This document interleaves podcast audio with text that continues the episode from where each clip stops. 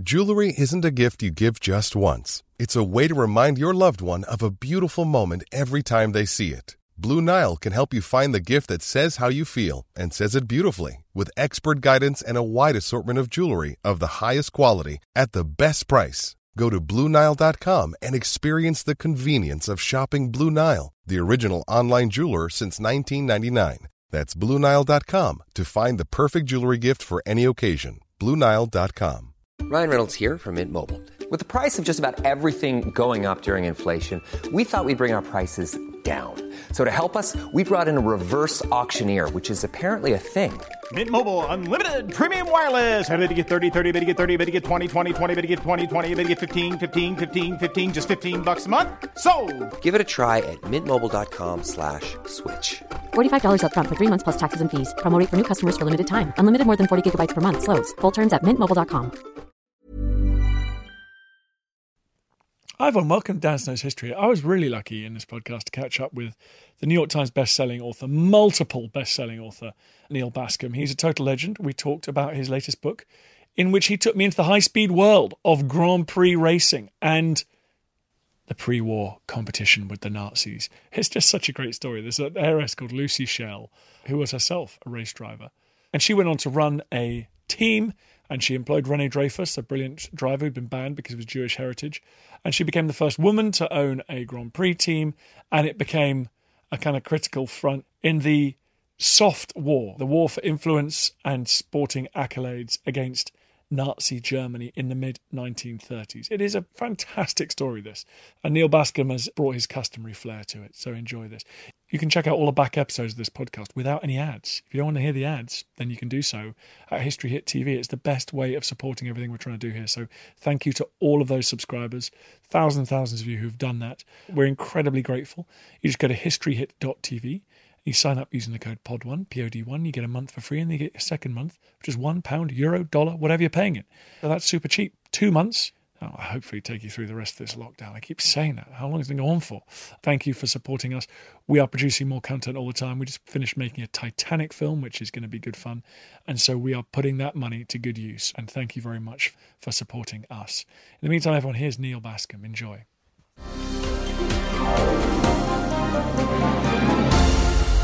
Neal, thank you very much for coming on the show. How are you doing over there? Wonderful. Thanks for having me.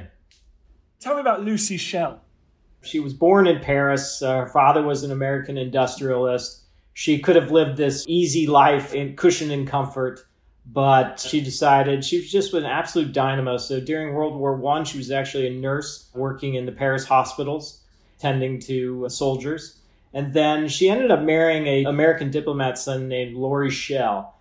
And he was an avid motorsport fan, and he got Lucy involved in that. And she just became one of the top early speed queens. She was tough as nails. She would drive often with broken arms and broken legs. She became one of the top Monte Carlo drivers in the 1930s. And then, when her sort of racing career came to almost an end, she decided to launch a Grand Prix team to take on the German Silver Arrows right at the cusp of World War II. And they were beloved of Adolf Hitler, weren't they? So was this a political statement she was making? It was absolutely a political statement. I mean, she had from her memories of World War One and what the Germans had done to the soldiers there, she just carried this animosity with her. And with the rise of Nazi Germany and the dominance of the Silver Arrows and the propaganda involved in all that, she just wanted to sort of strike a blow, a symbolic blow against them. And so the Silver Arrows were Hitler's darlings in many ways. And motorsport was something that Hitler wanted to be the best in. And to strike a blow against them was what she wanted to do. Let's talk about her career as a driver first. I mean, how unusual. There are lots of female aviators and drivers in this period, or are there? Was she unusual at the time? There were a few dozen racing, you know, what were called speed queens at the time. And she was one of the top ranked ones. They were nowhere near as many as the men, of course, and they were looked down upon by the men drivers. Uh, often they were laughed at at races where they would be in their overalls at one moment, and then the photographers wanted them to put on heels and dresses in the next. And it was something, a game that she played because she knew she had to, but she wanted to be a driver and she was just as tough as the men. And I would say probably tougher when it came to endurance races like the Monte Carlo Rally. Did she have to put up with sexism, misogyny, or was it because it's a kind of a new sport with their new rules and practices? It was blatant misogyny, both by the fans, by the organizers, by the other drivers. They just had to face it. In some circumstances, they had their own races where it was only women driving in them, but many of them it was mixed company. And Lucy wasn't allowed to really drive in any Grand Prix events, which is why she chose to start, launch, and fund her own Grand Prix team, which involved building her own Grand Prix race car.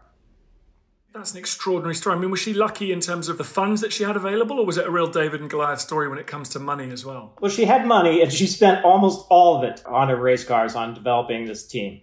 And she chose as the automobile manufacturer this French maker called Delahaye which was largely a defunct, almost bankrupt French automobile company. They were better known for building trucks. Critics would say that their cars were best driven on funeral processions. That's just, they were clunky, they were boxy, they weren't very good to look at. But they had a very good young engineer named Jean Francois, and he had never built a Grand Prix car. But Lucy gave him all the funds that he needed and over the course of roughly 18 months, he built this very nimble V12 engine race car called the Delahaye 145.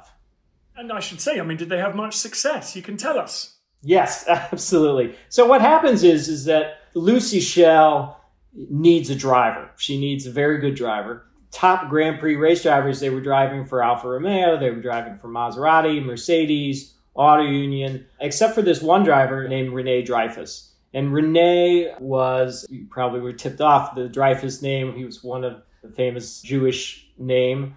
And he was banned from most of the best teams in Europe because of his heritage. And so in 1936, Rene, who before the rise of nationalism in Italy and Germany was driving from everyone from the Italians to the Germans to the French, but nationalism broke that apart and Grand Prix racing became something about individual countries. And Rene was banned from the very best teams and the very best cars. And so when Lucy was looking for a driver, Rene was really the only one out there who was available. And so she hired Rene, and over the course of a year, they trained together. Rene had had a terrible accident in the early 30s, which he had kind of lost his nerve and Lucy had him racing in everything from the Monte Carlo Rally to Le Mans to the Mille Miglia, all these sort of tough endurance races, which were very different than Grand Prix events, to sort of bolster Rene's ability and his sort of will to win. So ultimately, in 1938, at the new formula, it was Delahaye against Mercedes and Auto Union at the opening of the Grand Prix at Pau, which is in the French Pyrenees. And the Delahaye race car with Rene just absolutely cleaned up. It was almost no contest. I mean, they just were the best on that course. And it was this tremendous victory. It became a sort of French national pride, international news for weeks. And he became a hero. And what's interesting about all this is the sort of misogyny reared its head again because Lucy Schell was given no credit for any of the victory no matter Rene speaking her up, I mean, they had a very good relationship, but the people only wanted to focus on Rene and not Lucy, which is why if you ask any sort of Grand Prix F1 fan or historian, probably very few of them actually have ever heard her name, although she was the first woman to ever own and start her own Grand Prix team.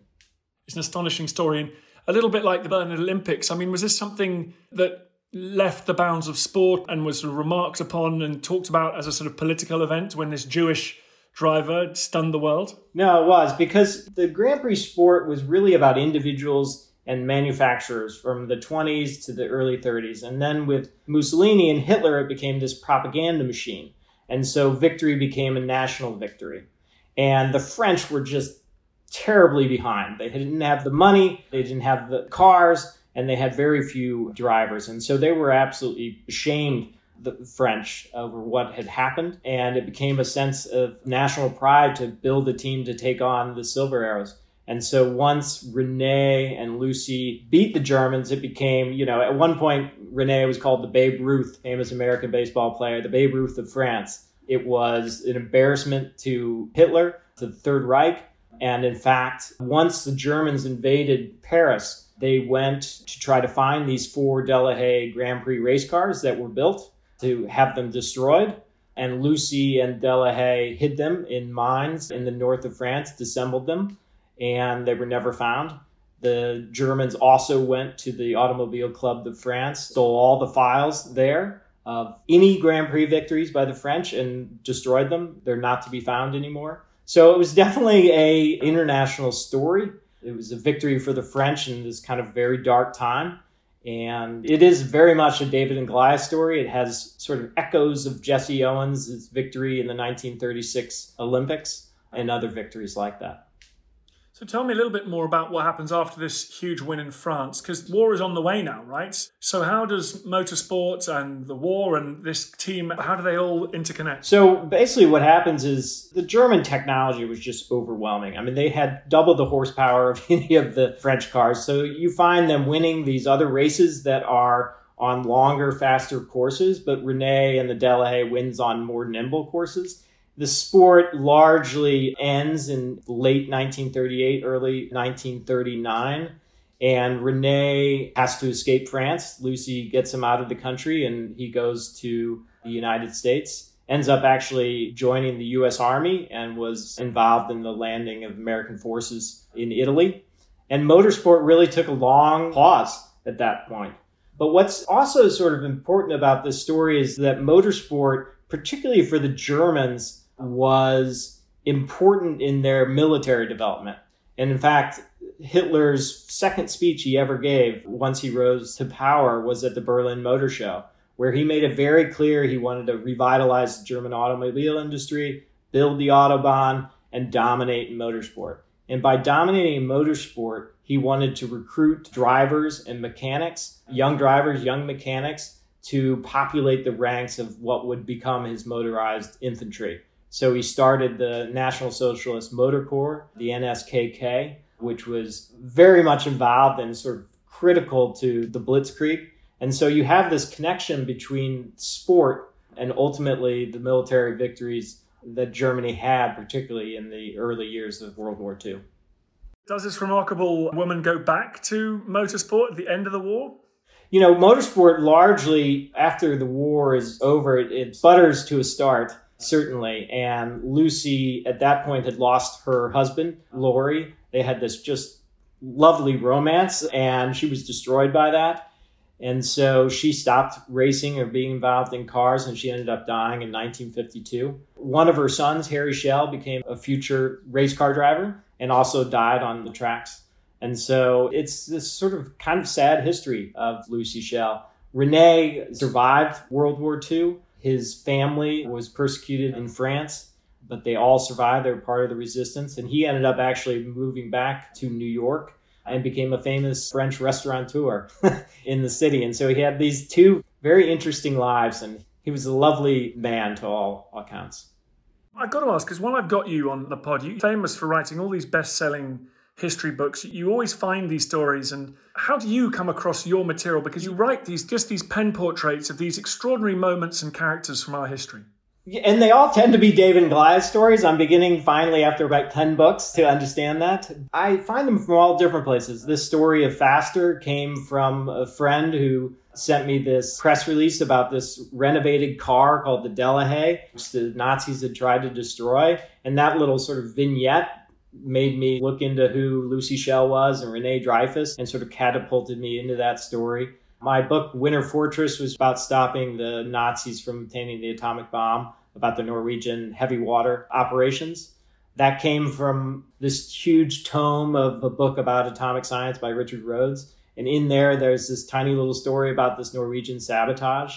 And so they come from all different places. I've written about your Roger Bannister in the four minute mile and that came from my years of running. So they just come from all kinds of different places. If I would have it anyway, my father suggests a book about every week, but I haven't taken him up yet on one. That's what dads are for. Dads have got great book ideas, that's for sure. This is already highly acclaimed and it's going to be another big hit in the tradition of all your previous ones. So thank you very much. What tell everyone what it's called? Faster. How a Jewish driver, an American heiress, and an odd little car beat Hitler's best. Nice. As we say in England, faster. Okay, well, good luck to you, buddy. Thank you very much. Thank you. Take care. I feel the hand of history upon our shoulders.